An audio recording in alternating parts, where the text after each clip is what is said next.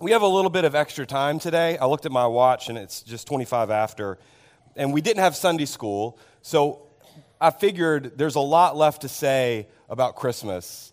And if you would please buckle up, we've got um, a lot of Greek words we're going to learn this. No, absolutely not. That'd be awful.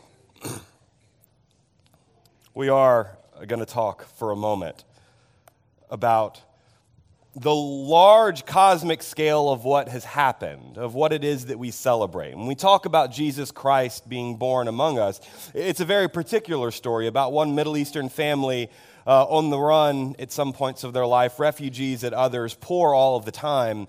And they raise this child, this human one, uh, who they know as Jesus, who becomes the Christ. It's a very particular sort of story in a place and a time. And it's also funny at parts.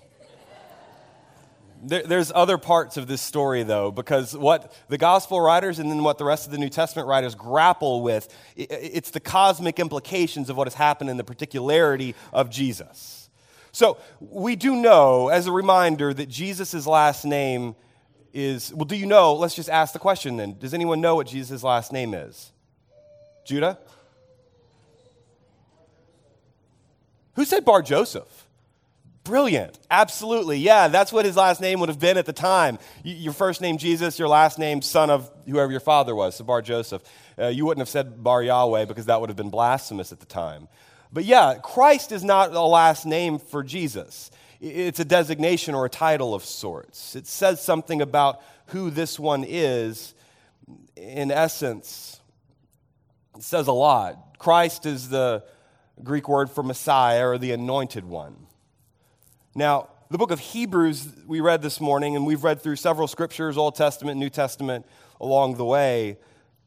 In the past, God spoke to our ancestors through the prophets at many times and in various ways. But in these last days, He's spoken to us by His Son. The story has uh, been told for quite some time about who God is and how God is among us in various ways and at many times through the prophets, to our parents and their parents and their parents and their parents. But, but to us in these last days, God has spoken to us through a son. And then the writer of Hebrews begins to take this particular story of this family long ago and begins to expand it, make it larger and larger.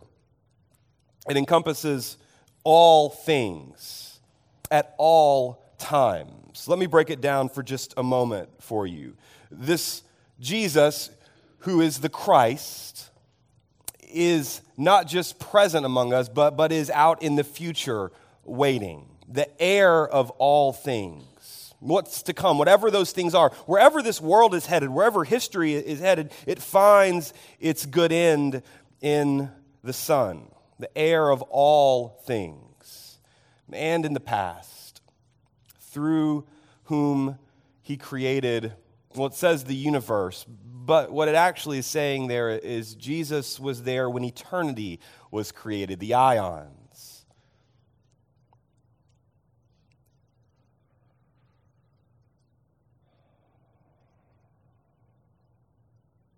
That feels so much to me. When the wisdom writers in the Hebrew scriptures talk about wisdom. They say that wisdom was with God in the beginning, fashioning and creating the universe in goodness and in love. And wisdom becomes the Word, and the Word becomes flesh and dwells among us. And, and all of these things that were so particular to a time and a place, they continue to, to grow. And then it says this about where you find yourself today the Son upholds sustains, bears on his shoulders all things by the power of his word.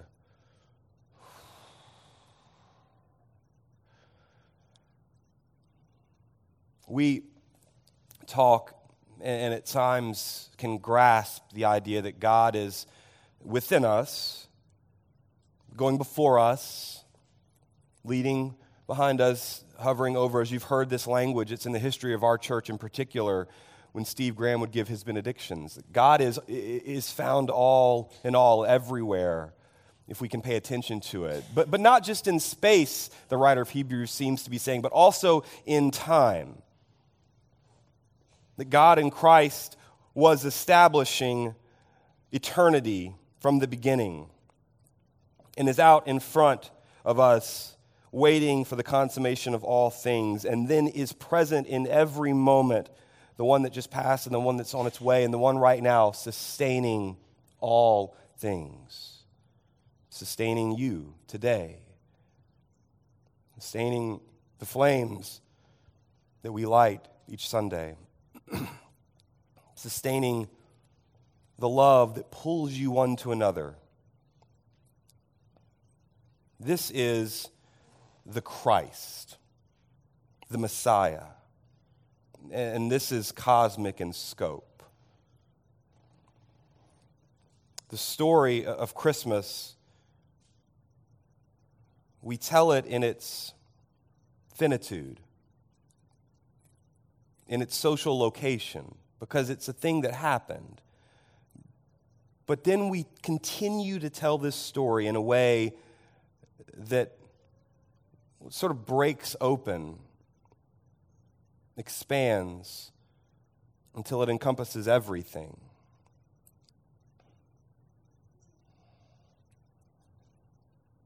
Later on in the book of Hebrews, this amazing statement is said in chapter 2.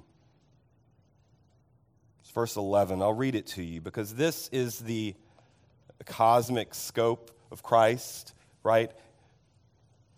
All found again in a particular in a particular, you and, and you and you and, and me. What happens when the Christ child, Jesus, this story grows, and then as it grows, it pulls back together in each of us. Both the one who makes them holy and those who are made holy are one. Both the one who makes holy and those who are made holy, they are one. I don't, I don't even know what to do with that. The one who is the heir of all things to come. The one who was there when all things began. And the one who sustains all that is life and breath makes us holy because he is holy. And in that transformation, makes us one. If this is true, then it is for us the best of all news. If this is true, then our, our task this morning is just to wake up to it, just like you woke up to the dawn this morning. It has come alive to the truth that Christ sustains you, makes you holy. The way that St. Athanasius said it in the first few hundred years of the church is that uh, God became what we are so that we might become what, what God is. I want to read for you one last, uh, it's a hymn actually from centuries and centuries ago by the theologian whose name was Simeon. We aren't familiar with this theologian because he comes from the Eastern tradition, uh, but this idea of mystic union, they are much more in tune with than we might be in our side of, of Christianity. Hear these words We awaken in Christ's body as Christ awakens our bodies. There I look down, and my poor hand is Christ. He enters my foot and is infinitely me. I move my hand, and wonderfully my hand becomes Christ, becomes all of him. I move my foot, and at once he appears in a flash of lightning. Do my words seem blasphemous to you? Then open your heart to him and let yourself receive the one who's opening to you so deeply. For if we genuinely love him, we wake up inside Christ's body. We are all over all our body every most hidden part of it is realized in joy as Him, and He makes us utterly real, and He makes us utterly real in everything that is hurt, everything that seems to us dark, harsh, shameful, maimed, ugly, irreparably damaged, is in him transformed. And in him, recognized as whole, as lovely, and radiant as his light, we awaken as the beloved in every last part of our bodies. So wake up, sleepy. Everything is waiting. Let's pray.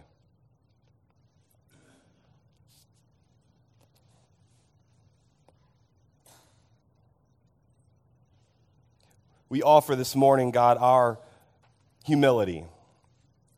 That in our humbleness and our lessening, we might realize that we have been given everything.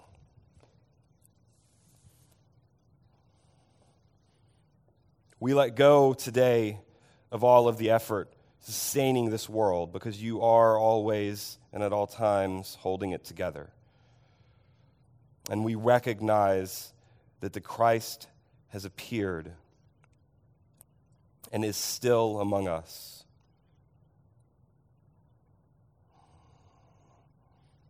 Thank you for this Christmas season. We will need all 12 days of it to realize what has happened and more even still. Guide us toward epiphany, towards a deeper recognition of who you are. Help us to not end our story and our attention here at the manger, but to follow it through to the end. Walk with us even still, even now. The light that you bring, will it cast its own shadows? And it illuminates paths we did not even imagine. We couldn't imagine.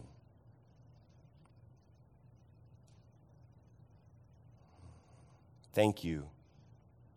Thank you for making us holy. And now sustain us as we continue to live into that call. In Christ, the Anointed One's name, we pray. Amen.